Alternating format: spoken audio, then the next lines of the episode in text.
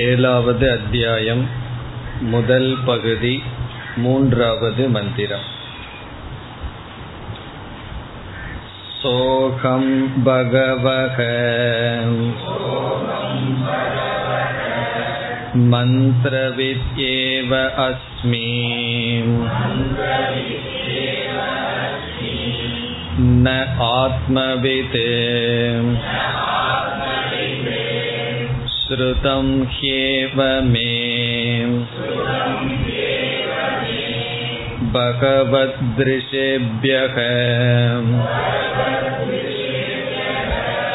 तरति शोकम् आत्मविदिति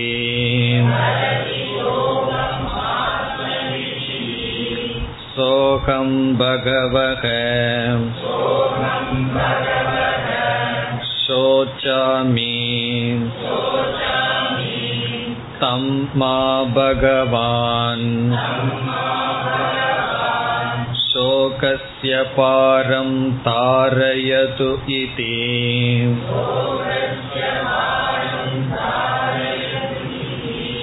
तं होवाच यद्वै किञ्च एतत् अद्यगीष्ठाः नाम एव एतत्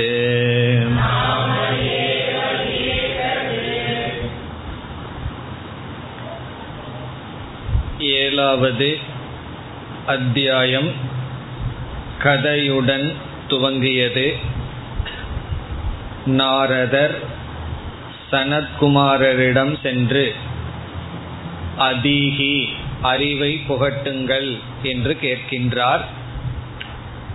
சனத்குமாரர் ஏற்கனவே என்ன உங்களுக்கு தெரியும் அதை கூறி என்னுடைய சிஷ்யனாக இருங்கள் என்று கூறுகின்றார்.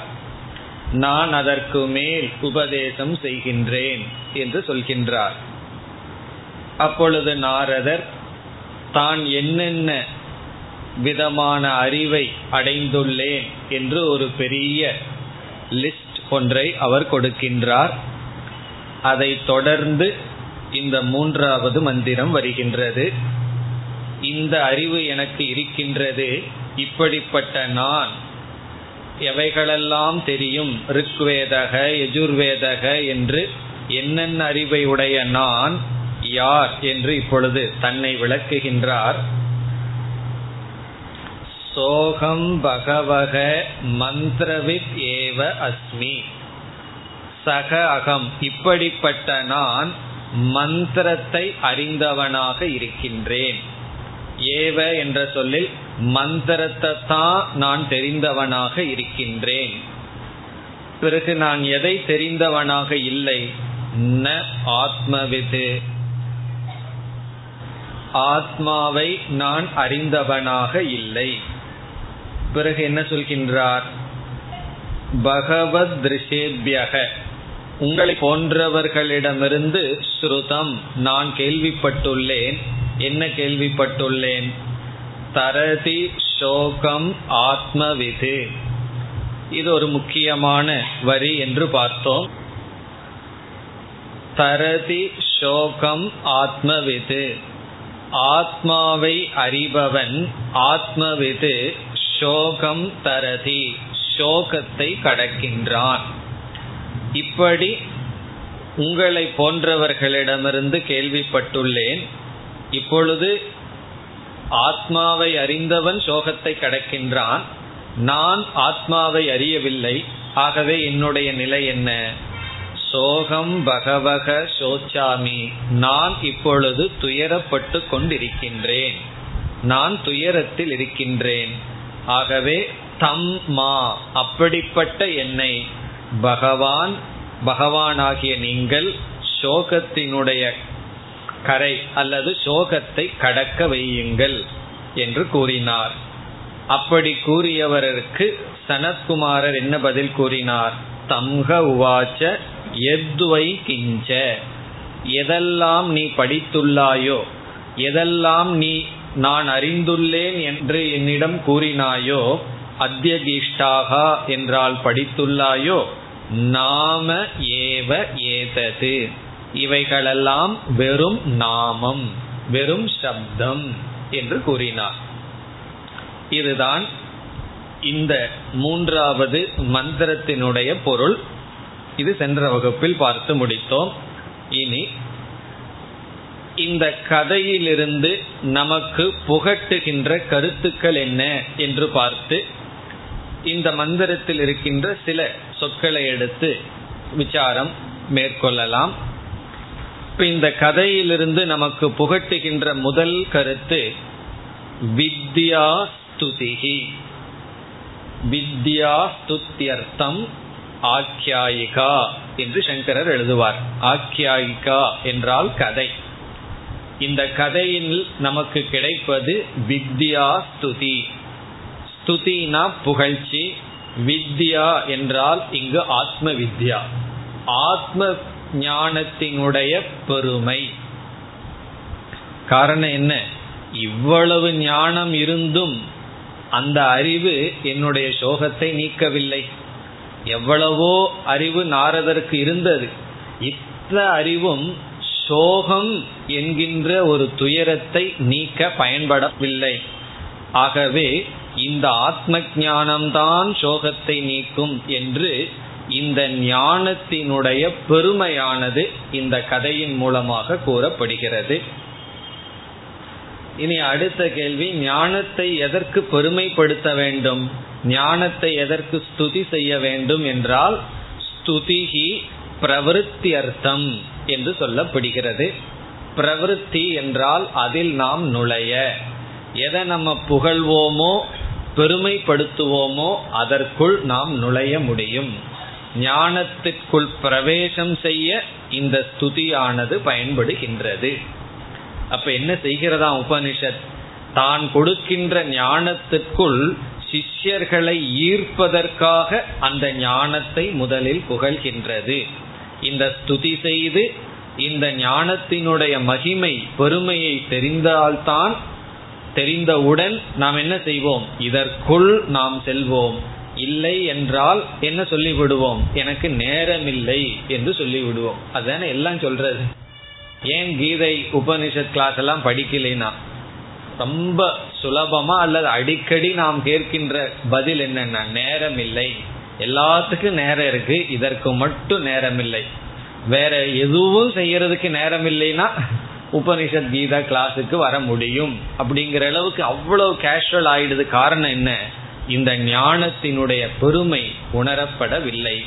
அப்படி ஆரம்பத்தில் இந்த ஞானத்தினுடைய பெருமைக்காக இந்த கதை. இனி அடுத்த கருத்து சிஷ்யனுடைய லட்சணத்தை அல்லது மனநிலையை விளக்க. சிஷ்யனுடைய லட்சணத்தை போதிக்க. சிஷ்ய லட்சண போதனார்த்தம். முதல்ல வித்யா சுத்தியர்த்தம். அர்த்தம்னா அதற்காக. சிஷ்ய லட்சண போதனார்த்தம்.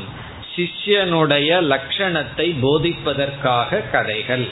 இந்த கதை மட்டுமல்ல கட்டோபனிஷத்துல பார்த்த நச்சுக்கேதன் கதை இவைகள் எல்லாமே சிஷ்யனுடைய மனநிலையை போதிக்க. எதற்கு என்றால் ஒரு சிஷ்யனுடைய மனநிலையை நம்ம தெரிஞ்சோம்னா நாமும் சிஷ்யனாக இருக்கின்ற நாமும் அந்த மனநிலையை பிடிப்போம். அப்படி ஒவ்வொரு உபனிஷத்திலையும் ஒவ்வொரு வேல்யூ சிஷ்யனுக்கு இருக்க வேண்டிய ஒவ்வொரு பண்புகள் வேல்யூஸ் கொடுக்கப்படும்.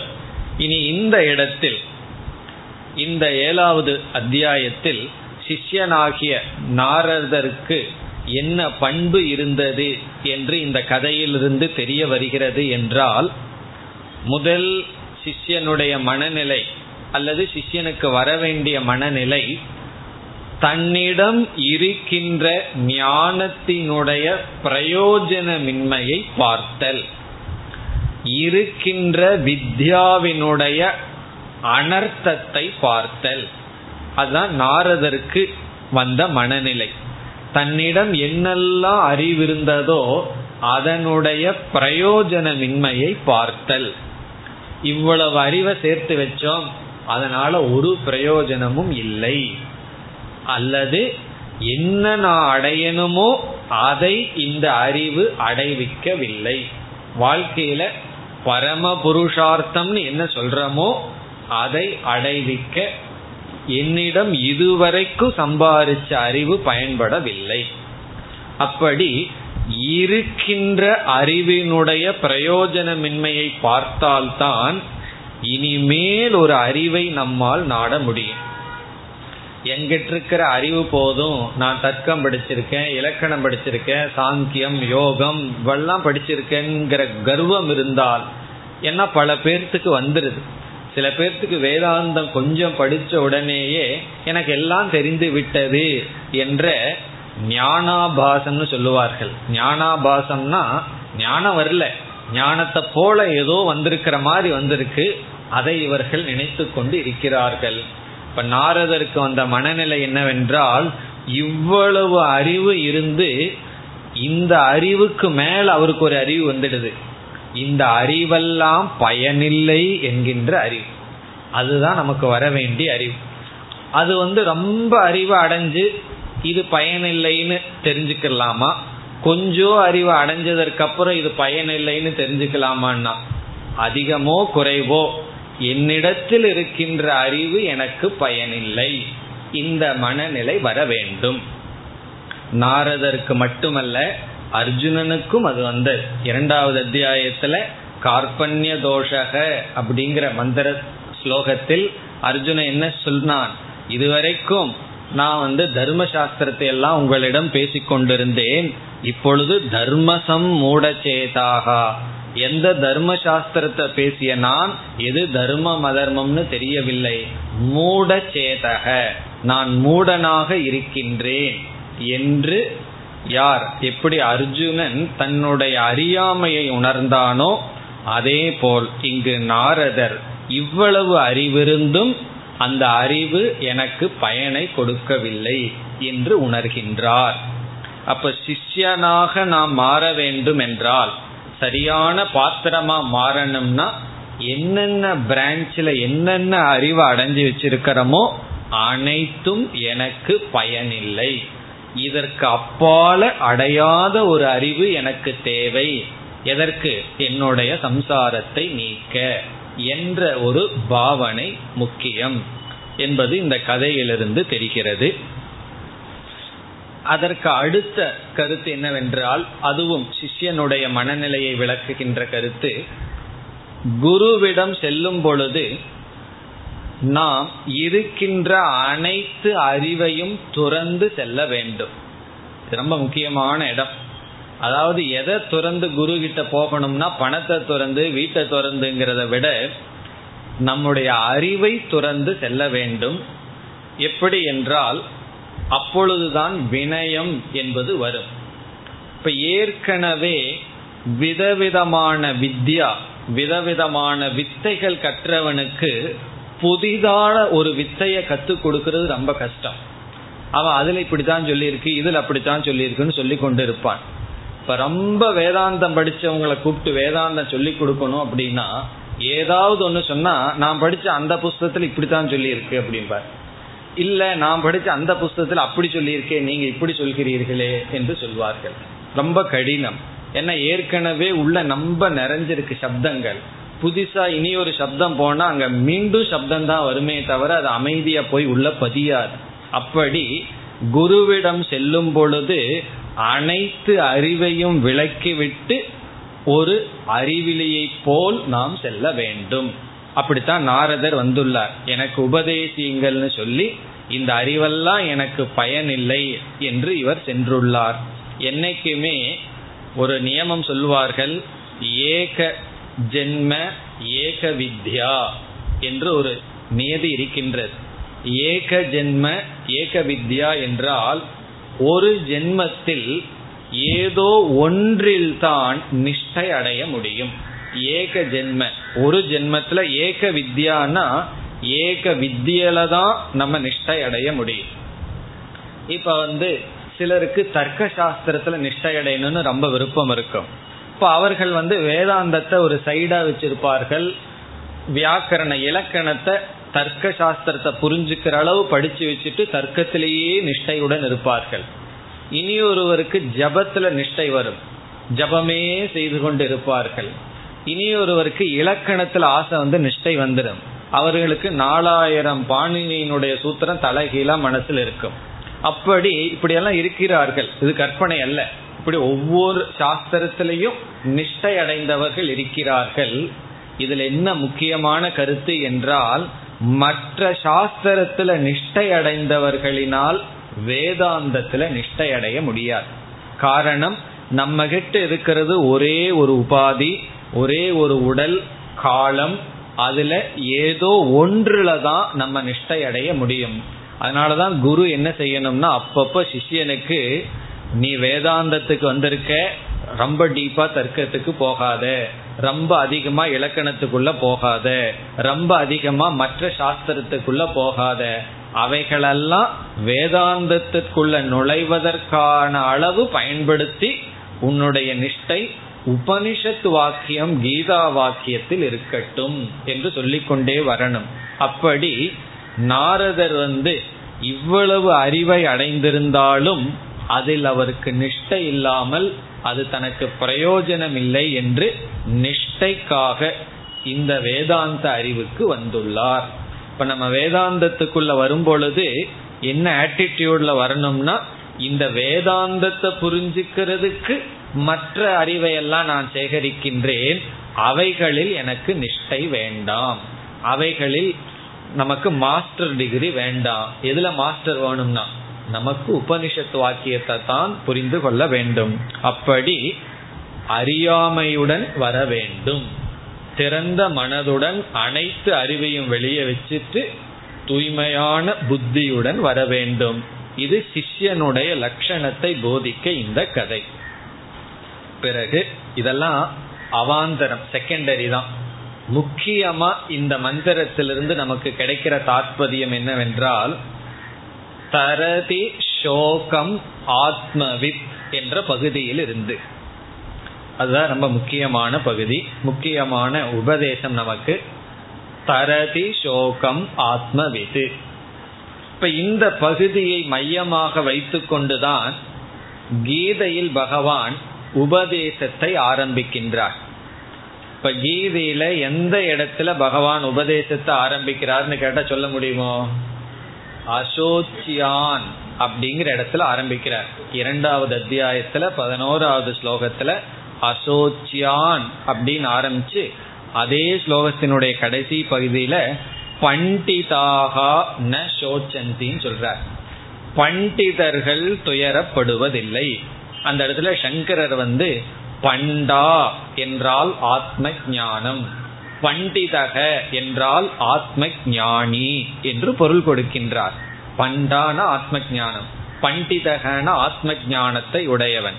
அப்ப என்ன அர்த்தம்னா ஆத்மவிது ஆத்மாவை அறிந்தவன் ந சோச்சதி துயரப்படுவதில்லை என்று பகவான் உபதேசத்தையே இந்த சாந்தோக்கியம் இந்த வரிய மனசுல வச்சுட்டு தான் ஆரம்பிக்கின்றார். இப்ப பண்டிதர்கள் துயரப்படுவதில்லை. ஆத்ம ஞானிகள் துயரப்படுவதில்லை. இப்ப இந்த வாக்கியத்தை வச்சுட்டு அந்த இடத்துல சில படிப்படியா விசாரம் பண்ணியிருக்கோம்.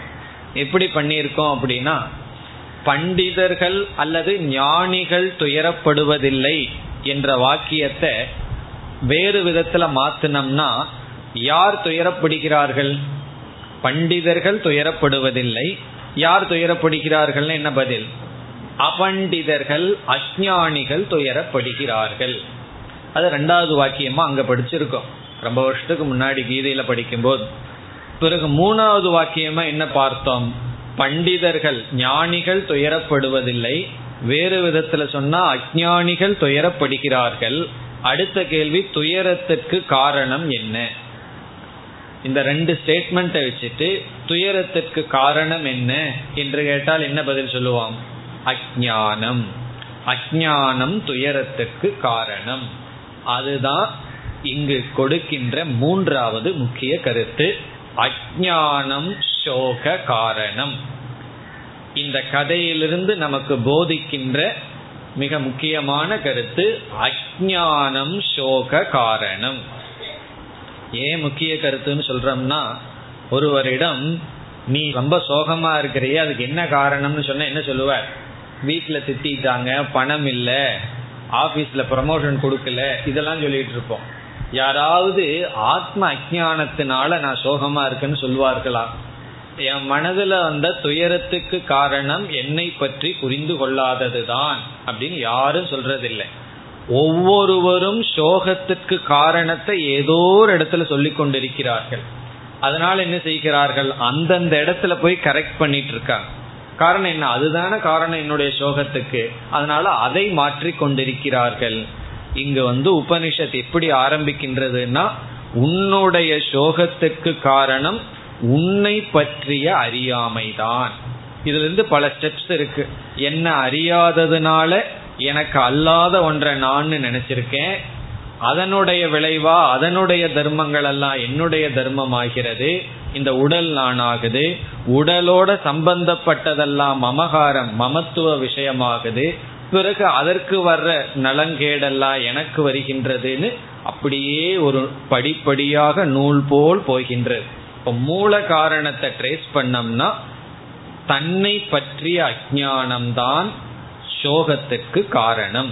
இப்போ அதில் கீதையில நம்ம வந்து பண்டிதர்கள் துயரப்படுவதில்லை அபண்டிதர்கள் துயரப்படுகிறார்கள் துயரத்திற்கு காரணம் அஜானம் நாலாவது படியா ஒன்று பார்த்தோம்.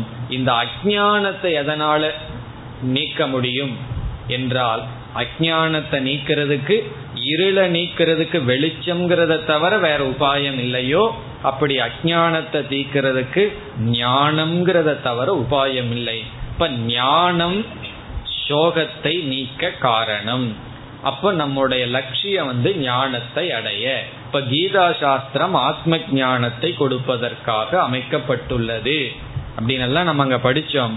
அதனுடைய மூலம் என்னன்னா இந்த இடத்தை தான் பகவான் மனதில் வைத்து இப்ப நாரதர் சொன்ன வாக்கியத்தை பகவான் மனசுல வச்சுட்டு தன்னுடைய உபதேசத்தை அங்கு ஆரம்பித்தார். அப்படி நமக்கு இந்த கதையில கிடைக்கிற மூன்றாவது கருத்து அஜானம் சோக காரணம். அறியாமைதான் நம்முடைய துயரத்துக்கு காரணம். இதிலிருந்து கடைசியா ஞானம் தான் நமக்கு வேண்டும். அடுத்த கேள்வியும் வருது. ஒவ்வொருத்தரும் ஞானம் வேணும்னு தெரிஞ்சாச்சு ஆத்ம ஞானம் வேணும்னு தெரிஞ்சிட்டேன். அந்த ஆத்ம ஞானத்தை எப்படி அடையிறது? என்றால் அது உபனிஷத் என்கின்ற பிரமாணத்தின் மூலமாக. அதுக்கு தான் ஆச்சாரிய வேதாந்த ஆச்சாரிய பிரமாணத்தின் மூலமாக ஞானத்தை அடைதல். அத்தனை கருத்தும் இந்த ஒரு வரியில் அமைந்துள்ளது. தரதி சோகம் ஆத்மவிது. இனி அடுத்த சொல் நாம் எடுத்துக்கொள்வது சோகம் என்ற சொல். சோகம்ங்கிற சொல்லுக்கு என்ன பொருள்?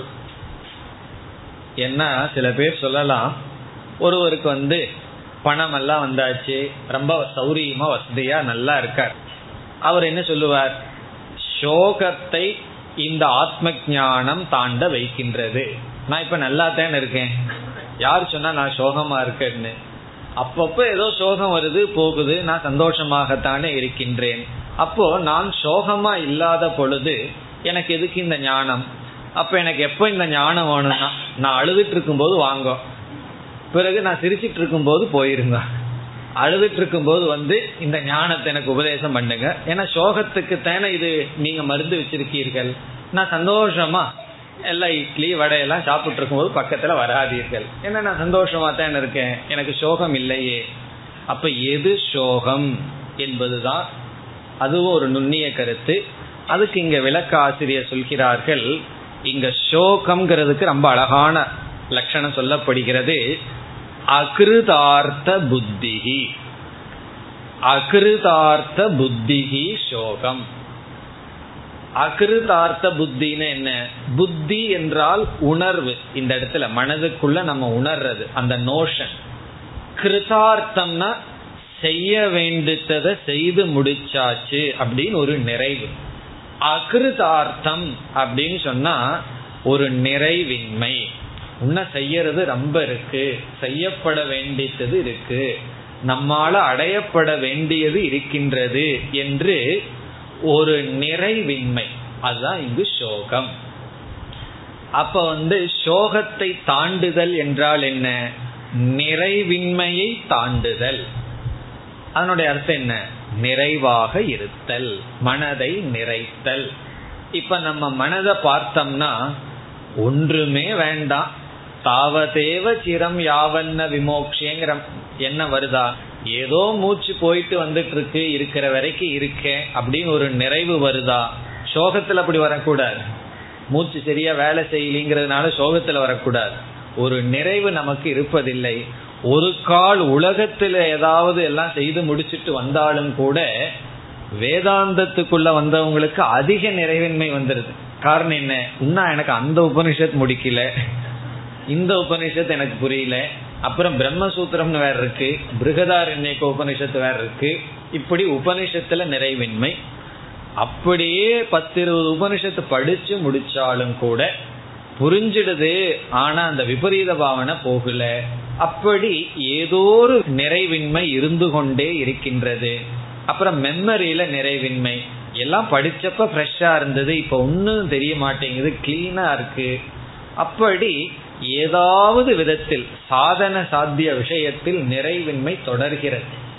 அதாவது எனக்கு உபனிஷத் புரியலிங்கிற நிறைவின்மைக்கும் எனக்கு உணவு சரியில்லைங்கிற நிறைவின்மைக்கும் அந்த நிறைவின்மை ஒண்ணுதான். அந்த இன்கம்ப்ளீட்னஸ்ங்கிறது ஒண்ணுதான். என்ன காரணத்தை சொல்றோம்ங்கிறது வேற. குழந்தை வந்து எனக்கு பெரிய சாக்லேட் வேணும்னு அழுகுது. அதனால ஒரு நிறைவின்மை. பெரிய ஆள் வந்து எங்க அப்பா வந்து ஒரு அஞ்சு சென்ட் அல்லது அஞ்சு சென்ட்னா அதிகம். ஒரு அரை சென்ட் அதிகமா மற்றவங்களுக்கு கொடுத்துட்டு எனக்கு குறைச்சு கொடுத்துட்டார். அது ஒரு நிறைவின்மை.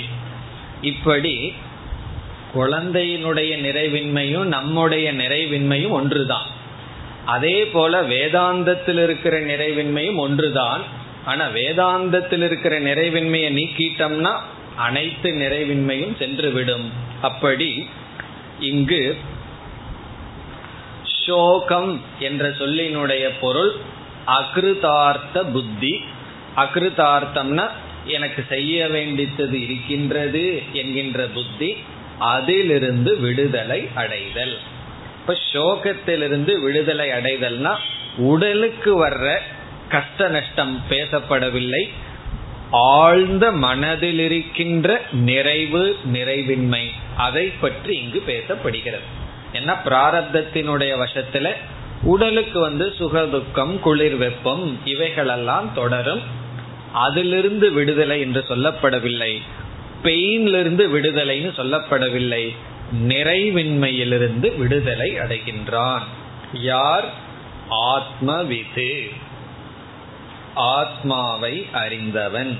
இப்ப தரதி சோகம் ஆத்மவிது என்றால் தன்னை அல்லது ஆத்ம தத்துவத்தை அறிந்தவன் நிறைவின்மையிலிருந்து விடுதலை அடைகின்றான்.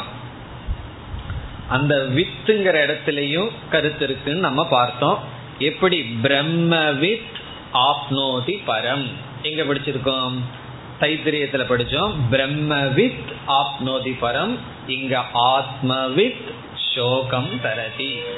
பிரம்மத்தை அறிந்தவன் பரத்தை அடைகின்றான்.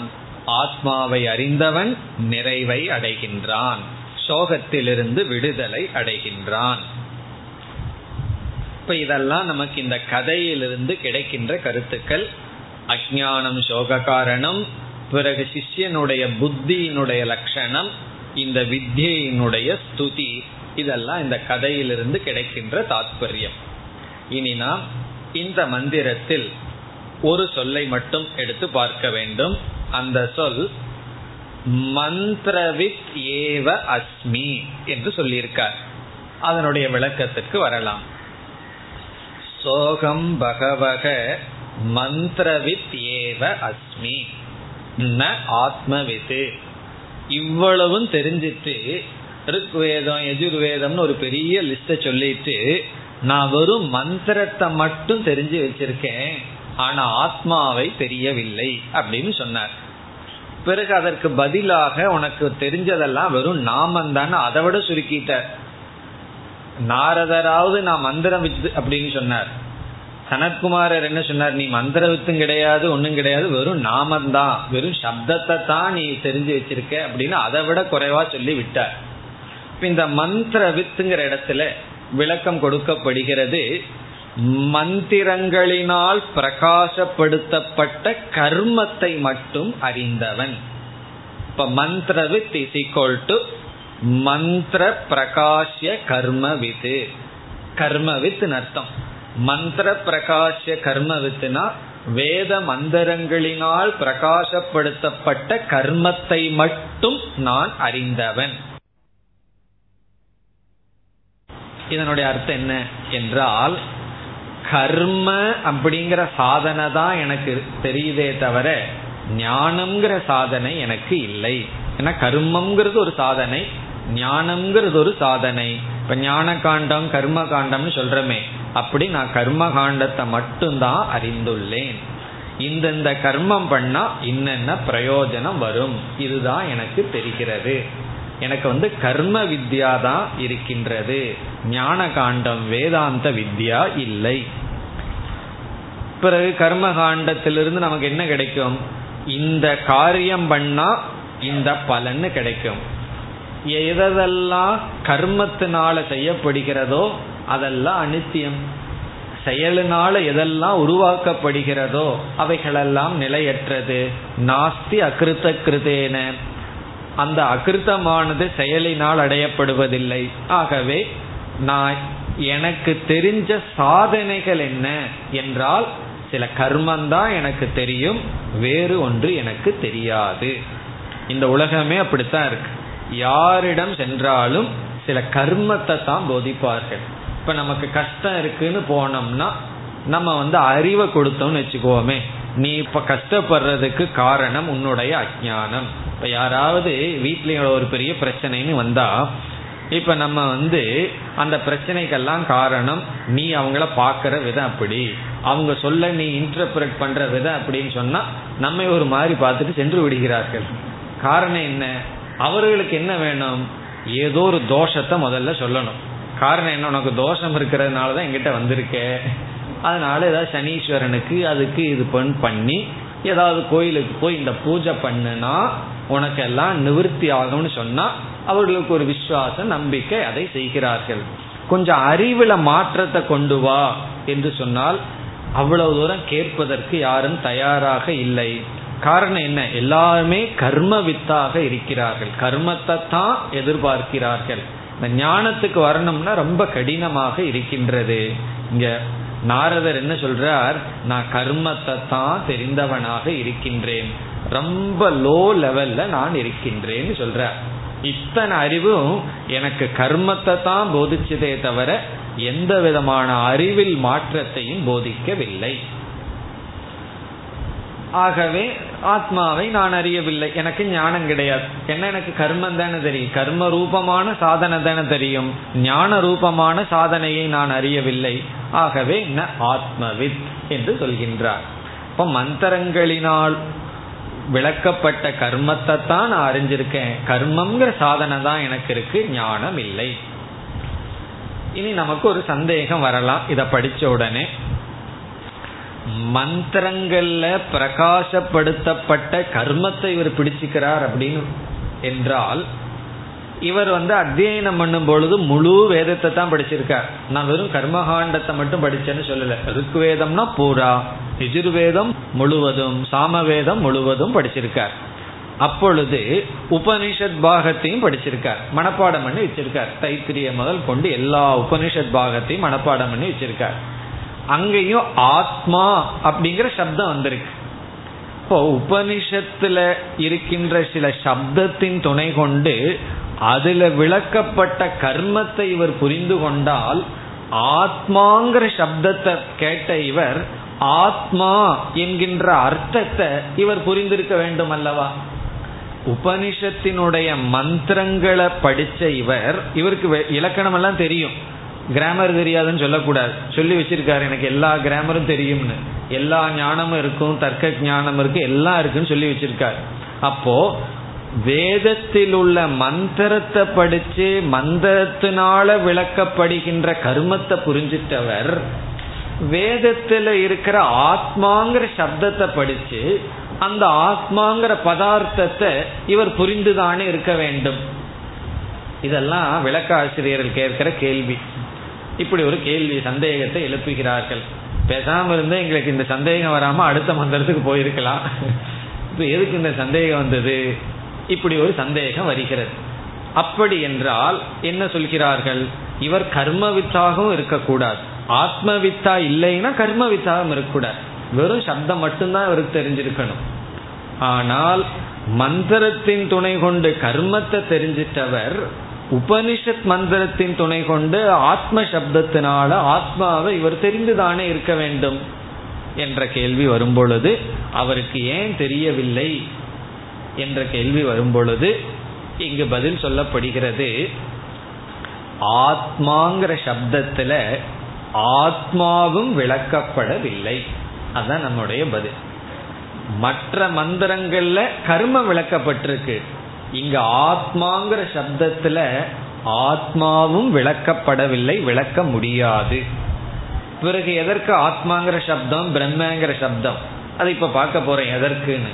ஆனால் ஆத்மா பிரம்மங்கிற சப்தத்துல அந்த ஆத்மாவும் விளக்கத்துக்குள் வரவில்லை. இந்த ஆத்மாங்கிற சப்தம் ஆத்மாவை விளக்கி விடவில்லை. பிரம்மங்கிற சப்தம் பிரம்மத்தை விளக்கவில்லை. இதை தெரிஞ்சிட்டோம்னா ஒரு பெரிய ஆறுதல் கிடைக்கும். நான் இத்தனை நாள ஆத்மா ஆத்மான்னு படித்து எனக்கு புரியலையேன்னா? புரியாது. காரணம் என்ன? ஆத்மாங்கிற சப்தம் ஆத்மாவை விளக்காது. பிரம்மங்கிற சப்தம் பிரம்மத்தை விளக்காது. அதனாலதான் எவ்வளவு வேதம் படிச்சிருந்தாலும் கர்மகாண்டிகளுக்கெல்லாம் வெறும் சப்தம் இருக்கே தவிர அர்த்தம் கிடையாது. அவங்களுக்கு வந்து அர்த்த ஞானம் கிடையாது. அர்த்த ஞானம் இலக்கணப்படி இருக்கும். ஆனா அந்த ஆத்ம பதார்த்தம் ஆத்மாங்கிற சத்திய வஸ்துவை பற்றி அறிவு வரவில்லை வர வாய்ப்பு இல்லை. காரணம் இந்த ஆத்மாங்கிற சப்தம் அந்த தத்துவத்தை விளக்காது விளக்க முடியாது. பிறகு எதற்கு ஆத்மாங்கிற சப்தம் பிரம்மங்கிற சப்தம் எல்லாம் இருக்கு? பிறகு இப்படித்தான் நம்ம புரிஞ்சுக்கிறோம் என்ற குழப்பம் வரும்பொழுது இங்க என்ன சொல்லப்படுகிறது? இந்த சப்தம் அர்த்தம் ரெண்டுமே விகாரத்திற்கு உட்பட்டது. சப்தமும் அர்த்தமும். அபிதானம் அபிதேயம்னு சொல்லப்படும். அபிதேயம்னா அர்த்தம். அபிதானம்னா சப்தம். அபிதானம்னா சப்தம் அபிதேயம் என்றால் அர்த்தம். மாண்டூக்கிய வார்த்தையை சொல்லணும்னு என்ன சொல்லலாம்? பதம் பதார்த்தம். பத பிரபஞ்சம் பதார்த்த பிரபஞ்சம் எல்லாம் பார்த்திருக்கிறோமே. அப்படி சொல்லும் பொருளும் ரெண்டுமே விகாரத்திற்கு உட்பட்டது தான் நம்ம வந்து விகாரத்துக்கும் மாற்றத்திற்கும் உட்பட்ட சொல்லின் துணை கொண்டு மாறாத ஒரு பொருளை சொல்லவே முடியாது. நம்ம சொல்லும் மாற்றத்திற்குட்பட்டது விகாரத்திற்குட்பட்டது அதனால குறிப்பிடப்படுகின்ற பொருளுக்கும் அதே கதிதான். வஸ்துவுக்கும் அதே கதிதான். அப்படி சொல்லுக்கும் பொருளுக்கும் ஒரே ஸ்டேட்டஸ் இதை நம்ம படிச்சிருக்கோம். பத பிரபஞ்சமும் பதார்த்த பிரபஞ்சமும் ஈக்குவல்னு படிச்சிருக்கோம். சொல்லு வேற அர்த்தம் வேற அல்ல. ரெண்டும் விகாரம் மாற்றத்திற்கு உட்பட்டது தான் அதனால ஆத்மாங்கிற சொல்லும் நித்தியமான ஒரு வஸ்துவை நேரடியாக காட்டாது காட்ட முடியாது. இதுல இருந்து நம்ம என்ன சொல்றோம்? நாரதர் வந்து ஆத்மாங்கிற சப்தத்தை படிச்சிருந்தாலும் மந்திரத்தை படிச்சிருந்தாலும் அவர் ஆத்மா என்ற தத்துவத்தை உணரவில்லை. ஆனால் கர்மத்தை விளக்குகின்ற மந்திரத்தை படிச்சா கர்மத்தை உணர்ந்திருக்கார். ஆத்மா பிரம்மங்கிற சப்தத்தை பயன்படுத்தி அவர் நேரடியாக சப்தத்தை தெரிந்து கொள்ளவில்லை. அதற்கு காரணம் இருக்கு. காரணம் என்ன? இந்த ஆத்மாங்கிற சப்தம் ஆத்மாங்கிற பதார்த்தத்தை விளக்கவில்லை. பிறகு நம்ம எப்படி புரிந்து கொள்கின்றோம் என்றால் இப்ப இந்த இடத்துல சங்கரர் விளக்கத்துல சொல்றார் அதாவது இந்த ஆத்மா என்ற ஒரு தத்துவம் அனாத்மா என்ற தத்துவத்துடன் சேர்ந்து இரண்டும் சப்தத்துக்கு முன்னாடியே ஒளிர்ந்து கொண்டு இருக்கின்றது விளங்கி கொண்டு இருக்கின்றது. ஆத்மாவும் அனாத்மாவும் கலந்து இந்த ஆத்மான்னு நம்ம சப்தம் போடுறதுக்கு முன்னாடியே நமக்கு தெரிஞ்சிட்டு தான் இருக்கு. இப்ப நான் நான் சொல்லும் பொழுது ஆத்மாவும் இருக்கு அனாத்மாவும் இருக்கு. எப்படி இருக்குன்னா கலந்திருக்கின்றது. எது எதுன்னு தெரியாம கலந்திருக்கின்றது. இந்த ரெண்டு சேர்ந்து நம்மால் ஏற்கனவே புரிந்து கொள்ளப்பட்டிருக்கிறது. இந்த உபனிஷத் சப்தங்கள் எல்லாம் அனாத்மாவை நீக்கி விடுகிறது. அவ்வளவுதான் பண்ணுது. பிறகு அனாத்மாவை பிரிச்சுட்டு இந்த சப்தம் தன்னுடைய வேலையை முடிச்சிட்டு அமைதி அடைகிறது. ஆத்மா சுயமாக நமக்கு விளங்குகின்றது. இந்த ஆத்மாங்கிற சப்தம் நேரடியா ஆத்மாவை விளக்கல. அதில் இருக்கிற அனாத்மாவை நீக்கி விடுகிறது. பிரம்மங்கிற சப்தமானது அப்ரம்மத்துவ புத்தியை நீக்குகின்றது. பிறகு பிரம்மங்கிற சப்த பிரம்மத்தை விளக்கல. பிரம்மங்கிற சப்தம் நிஷேதத்தை செய்கிறது. ஆத்மா அல்லது பிரம்மங்கிற ஒரு தத்துவம். அப்போ வேற வழி இல்லாம அந்த சப்தத்தை பயன்படுத்துறோம். அது சப்தம் இல்லாமல் சுயமாக நமக்கு விளங்குகின்றது. இப்ப நீக்கிறதுக்கு சப்தம் வேணும். விளக்குவதற்கு சப்தம் வேண்டாம். அதுதான் கருத்து. தேவையில்லாததை நீக்கிறதுக்கு தான் சப்தம் தேவை. அந்த நீக்கிட்டு சப்தம் அடங்கி விடுகிறது. பிறகு விளக்குவதற்கு தேவை இல்லை. இதற்கு ஒரு உதாரணம் கூறிவிட்டால் நன்கு புரியும். அந்த காலத்துல கொடுக்கிற உதாரணம் என்னன்னா ராஜா வந்து பரிவாரத்தோட அப்படியே வீதியில வந்துட்டு இருக்கார் முதல் முதல் அந்த பரிவாரத்தை ஒருத்தன் வந்து பார்க்கறான். அவன் ராஜாவை மற்றவங்க எல்லாம் பார்த்தது கிடையாது. யாரு ராஜான்னு கேட்கறான் ஏன்னா அவன் முழுமையா அங்க வந்தவங்களை எல்லாம் பரிவாரத்தோட எல்லாத்தையும் பார்க்கறான். அவனுக்கு ராஜாங்கிறது மட்டும் யாருன்னு தெரியல. அந்த கொடை பிடிச்சிட்டு இருக்கிற ஒரு ராஜாவா விசிறி வீசிட்டு இருக்கிற ஒரு ராஜாவா அது மட்டும் அவனுக்கு தெரியல. இப்ப கூட இருக்கிறவர் சொல்றார் அந்த கொடை பிடிச்சிட்டு இருக்கானே அவன் ராஜா அல்ல. விசிறி வீசுறானே அவன் ராஜா அல்ல. அந்த தேரை தூக்கிட்டு இருக்கானே அவன் ராஜாவல்லன்னு இருக்கிறவங்க எல்லாம் நீக்கி விட்டுட்டான். இப்ப பேசாம இருந்துட்டான். பிறகு உனக்கு புரிஞ்சு போச்சு யாரு ராஜான்னு சொல்லி. யாரு ராஜா அல்லன்னு நீக்கி விட்டால் அதற்கு பிறகு யாரு ராஜாங்கிற சப்தம் அவசியம் இல்லை. காரணம் என்ன? அந்த சப்தத்துக்கு முன்னாடியே அந்த ராஜாவை அவன் பார்த்துட்டு தான் இருக்கான். அப்படி ராஜாவும் ராஜாவுக்கு அல்லாதவர்களையும் சேர்ந்து பார்க்கறதுனால இவனுக்கு அந்த கஷ்டம்.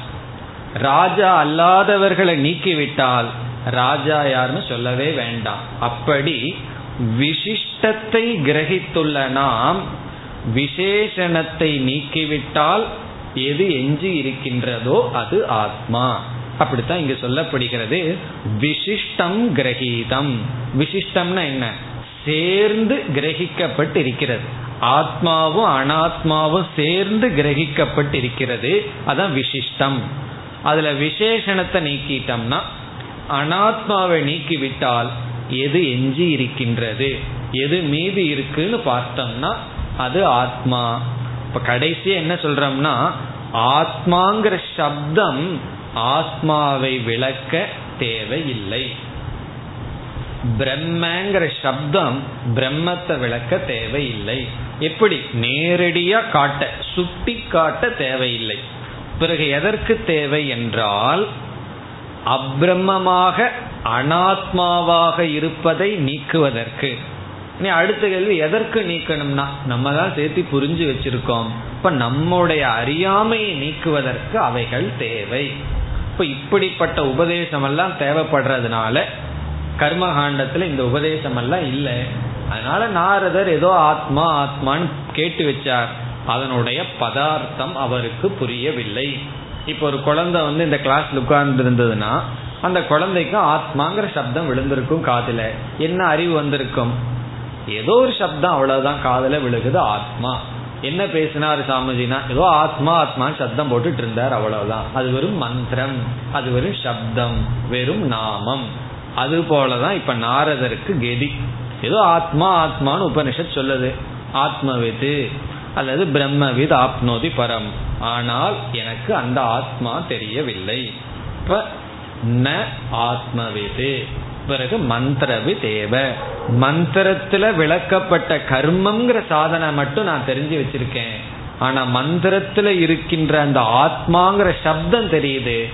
அர்த்தம் எனக்கு தெரியவில்லை. அதனுடைய விளைவு என்ன?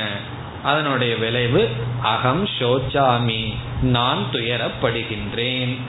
தம் மா அப்படிப்பட்ட என்னை துயரத்திலிருந்து நீங்கள் நீக்க வேண்டும். இப்படியெல்லாம் சொன்னதற்கு பிறகு என்ன சொல்லிட்டார் சனத்குமாரர்? எல்லாம் கேட்டுட்டு நீ எல்லாம் என்ன படிச்சு வச்சிருக்கிறையோ அதெல்லாம் வெறும் நாம மாத்திரம் அப்படின்னு சொல்லி இனி அடுத்த மந்திரத்திலிருந்து உபதேசம் துவங்குகின்றது. இதோட கதை முடிந்து விட்டது. மூன்றாவது மந்திரத்தோட கதை முடிஞ்சாச்சு. இனி வந்து நாம என்பது முதல் படியாக ஆரம்பித்து இனி உபதேசம் நேரடியாக ஆரம்பிக்கப்படுகின்றது நான்காவது மந்திரம் नामवा ऋग्वेदः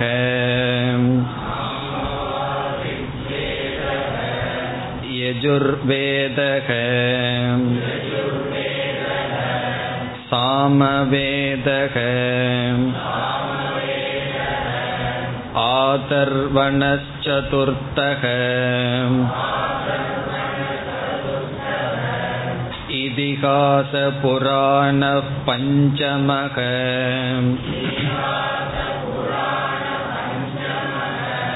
वेदानां वेदः पित्र्यो राशिः दैवो निधिः वाको वाक्यम् एकायनम्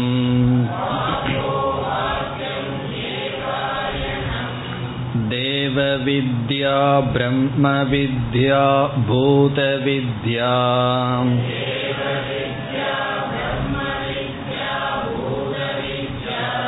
क्षत्रविद्या नक्षत्रविद्या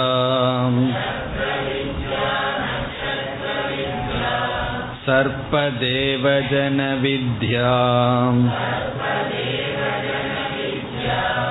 नाम एव एतत्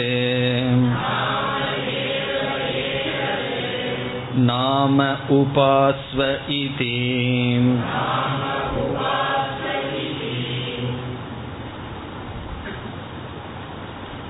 இந்த மந்திரத்திலிருந்து உபதேசம் துவங்கி விட்டது எப்படி இவர் உபதேசத்தை துவங்கியுள்ளார் என்றார். நாரதருக்கு தெரிஞ்சது வெறும் நாம. ரொம்ப சப்தம் மட்டும் அவருக்கு தெரிந்துள்ளது. அந்த சப்தத்திலிருந்து ஆரம்பிக்கின்றார். அந்த நாமத்திலிருந்து பிரம்மத்து வரைக்கும் படிப்படியாக போக போகின்றார். பதினஞ்சாவது செக்ஷன் வரைக்கும் பதினைந்து படிகள் வர இருக்கின்றது. இதுதான் பிரம்ம. நாமத்தை பிரம்மனாக நீ உபாசனை செய். பாவிப்பாயாக. நாமந்தான் பிரம்மன் சொல்ற. கடைசியா நீ தெரிந்து கொள்ள வேண்டித்தது நாமந்தான். நாமந்தான் ஆத்மா நாமந்தான் சத்தியம் நாமந்தான் பிரம்ம என்று தெரிந்து கொள். அப்படி நீ உபாசனை செய்ய ஆரம்பிக்கிற. பிறகு அடுத்த செக்ஷன்ல நாரதர் கேட்க போறார் இந்த நாமத்தை காட்டிலும் வேற ஏதாவது இருக்கா? இதுலயே கேட்பார் நாமத்தை காட்டிலும் உயர்ந்தது ஏதாவது அடுத்தது ஏதாவது இருக்கான்னு கேட்பார். உடனே குரு சொல்லுவார் இருக்கின்றது. நாரதர் கேட்பார் அதை உபதேசியுங்கள். உடனே அடுத்த ஸ்டெப்புக்கு போவார். பிறகு அதை கேட்டதற்கு பிறகு அதற்கு மேல் என்ன இருக்கிறதுன்னு கேட்பார். இப்படியே பதினைந்து படிகள் போக போகிறது. பஞ்ச கோஷத்துல அஞ்சே படிதான் அதுவும் ஒருவர் சொன்னாங்க அஞ்சு கோஷம் ஒன்னு ரெண்டா இருந்தா பரவாயில்ல அஞ்சு வச்சுட்டாரே பகவான் யாரோ சொன்னார்கள். ஒன்னு ரெண்டுன்னா இப்படியோ மேனேஜ் பண்ணிடலாம் பகவான் அஞ்சு கோஷத்தை வச்சுட்டாரே அப்படின்னு. இப்ப நான் சொன்னேன் சாந்தோக்கியத்துக்கு வந்தீங்கன்னா பதினஞ்சு வச்சிருக்காரு அப்படின்னு. நமக்கு ஆயிரம் கோஷங்கள் இருக்கு. எவ்வளவோ கோஷங்கள் எத்தனையோ அபிமானங்கள் அதையெல்லாம் நம்ம தாண்டி வரணும். இந்த அஞ்சு இப்பொழுது பதினைந்து ஆகிவிட்டது. எப்படி ஒவ்வொரு கோஷத்தில் இருக்கிற அபிமானத்தை விட்டு அதற்கு மேல போறது போல நாம் போக போகின்றோம். பிறகு என்ன இங்கு வர இருக்கிறது? தைத்திரியோபனிஷத் போலவே இங்கு நாமந்தான் பிரம்ம என்று உபாசனை செய்ய வேண்டும். அந்த உபாசனைக்கு பலன் சொல்லப்படுகின்றது. அந்த பலன் இரண்டு பலன்.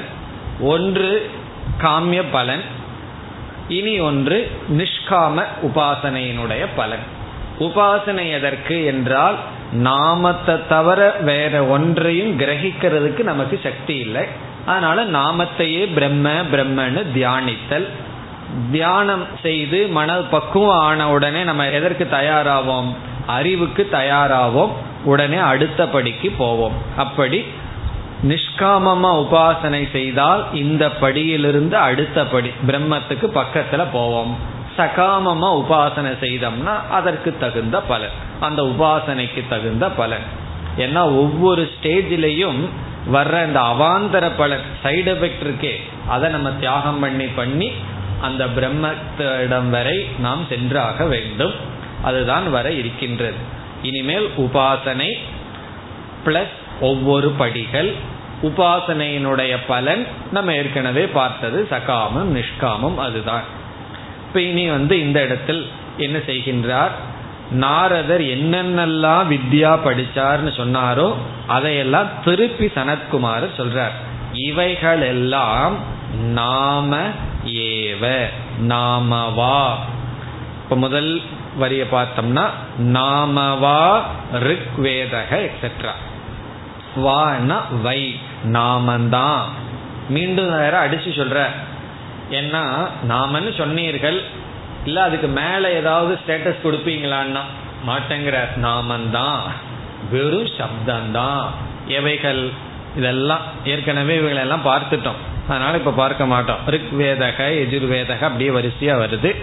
கடைசி வரைக்கும் வந்தோம்னா சர்ப்ப தேவஜன வித்யா. இதெல்லாம் ஏற்கனவே நாரதர் சொன்னது அப்படியே அதே ஆர்டர்ல சொல்லி இத்தனை அறிவும் இவ்வளவு வித்யாவும் நாமந்தான். பிறகு என்ன கடைசியா சொல்றார்?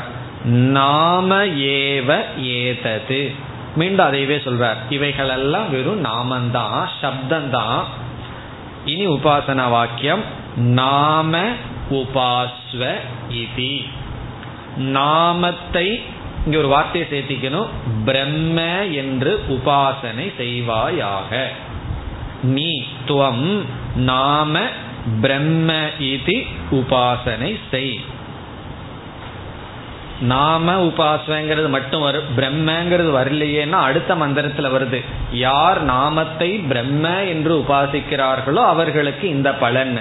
அதுல இருந்து இந்த இடத்துல நாமத்தை பிரம்ம பரம்பொருள். இந்த இடத்துல பிரம்மன்னா அல்டிமேட் ட்ரூத் அதுதான் மேலானது. அதற்கு மேல உண்மை இல்லை. அப்படி உபாசனை செய்.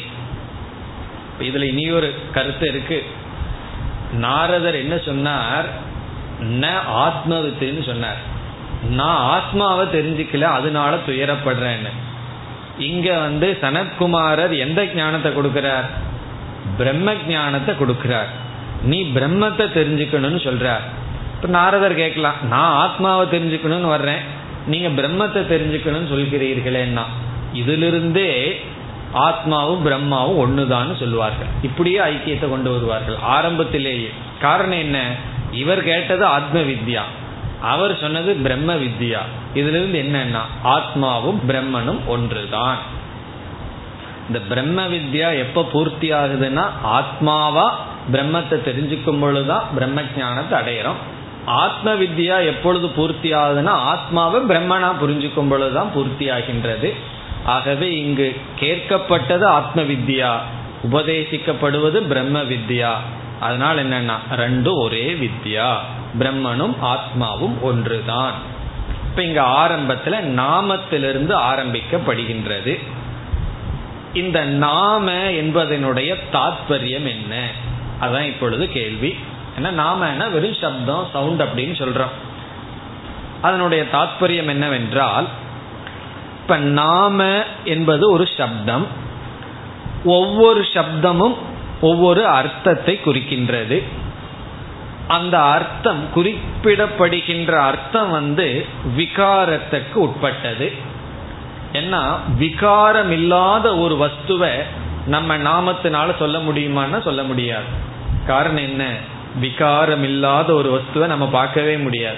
அது இருந்தா தேன? மாறாத ஒன்று இந்த உலகத்துல இருக்கா என்று கேட்டால் விளையாட்டுக்கு சில பேர் சொல்லலாம் என் வீட்டில் இருக்கிறவங்களுடைய கேரக்டர் மாறாம அப்படியே இருப்பாங்கன்னு சொல்லலாம். ஆனா அவர்களும் ஏதோ கொஞ்சமாவது மாறிக்கொண்டே தான் இருப்பார்கள். அப்படி மாறாமல் யாரும் இருக்க மாட்டார்கள். எல்லாமே மாற்றத்துக்கு உட்பட்டு கொண்டு இருக்கிறது. ஆகவே இந்த சப்தம் அர்த்தத்தை குறிக்கின்றது. அர்த்தம் விகாரப்பட்டது. விகாரம்ங்கிறது காரியம். காரியம்ங்கிறது மித்யா. இனி இந்த சப்தம் வரணும். ஒவ்வொரு சப்தமும் அர்த்தத்தையும் கொடுக்கின்றது. அதோடு மனதில் ஒரு விருத்தியையும் கொடுக்கின்றது. ஏதாவது ஒரு சப்தம் போடும்போது ஒரு எண்ணம் மனதில் வருகின்றது அல்லவா? புஸ்தகம்னு ஒரு சப்தம் நான் போட்டேன்னா அது வந்து அர்த்தத்தை குறிக்கிது மனசுல ஒரு விருத்தியை குறிக்கின்றது. இப்போ ஒவ்வொரு சப்தமும் விற்த்தியிலிருந்து நமக்கு வருகிறது. மனதில் எண்ணம் அது அப்படியே சப்தமாக வருகிறது. அதெல்லாம் நம்ம இனிமேல் வர போகின்றது. ஒவ்வொரு படியிலையும் நம்ம பார்க்க போகின்றோம். இப்பொழுது சப்தம் ஸ்தூலமாக இருப்பது அந்த விருத்தி வந்து சூக்மமாக இருப்பது அந்த சப்தத்திலிருந்து குறிக்கப்படுகின்ற பதார்த்தம் அவைகளும் விகாரமானது விருத்தியும் விகாரமானது. காரணம் என்னவென்றால் இந்த இடத்துல எதை சனத்குமாரர் நாமங்கிறார்? வெறும் சப்தம் மட்டுமல்ல நாரதருடைய மனதில் இருக்கின்ற அனைத்து அறிவையும் இங்கு நாமன்னு சொல்லிவிட்டார். ருக்வேத ஞானம் எஜுர்வேத ஞானம்னு அத்தனை அறிவு என்னன்னா வெறும் சப்தத்தை ப்ரொடியூஸ் பண்றது தான் வெறும் சப்தத்தை உற்பத்தி பண்றது தான் உன்னுடைய அறிவு. வேற ஒன்றும் சைலன்ஸை உற்பத்தி பண்ணி அமைதியை கொடுக்காது. வெறும் சப்தத்தை உருவாக்குவது தான் உனக்கு கிடைச்ச அனைத்து அறிவும். இதுல இருந்து என்னன்னா உண்மையான வேதாந்தம் உள்ள போச்சுன்னா சப்தம் குறையணும். வேதாந்தம் படிச்சு அதிக சப்தம் போட ஆரம்பிச்சுன்னு வச்சுக்கோமே இந்த கதி தான் நாம ஏவ. நாரதர் படித்த மாதிரி தான் அது. இப்போ நாம ஏவ என்று நாரதர் படித்த அனைத்து அறிவும் சப்தத்துக்கு சொல்லப்பட்டு அந்த சப்தத்தை பிரம்மனாக உபாசனை செய். நீ அடுத்த மந்திரத்தில் பலன் வரும். நாரதர் கேள்வி கேட்பார் அதுக்கு மேல உபதேசியுங்கள்னு என்று படிப்படியாக செல்லும். அடுத்த வகுப்பில் பார்ப்போம். ॐ पूर्णमधः पूर्णमिधं पूर्णात् पूर्णमुदच्छते पूर्णस्य पूर्णमादाय पूर्णमेवावशिष्यते ॐ शान्ति शान्ति शान्तिः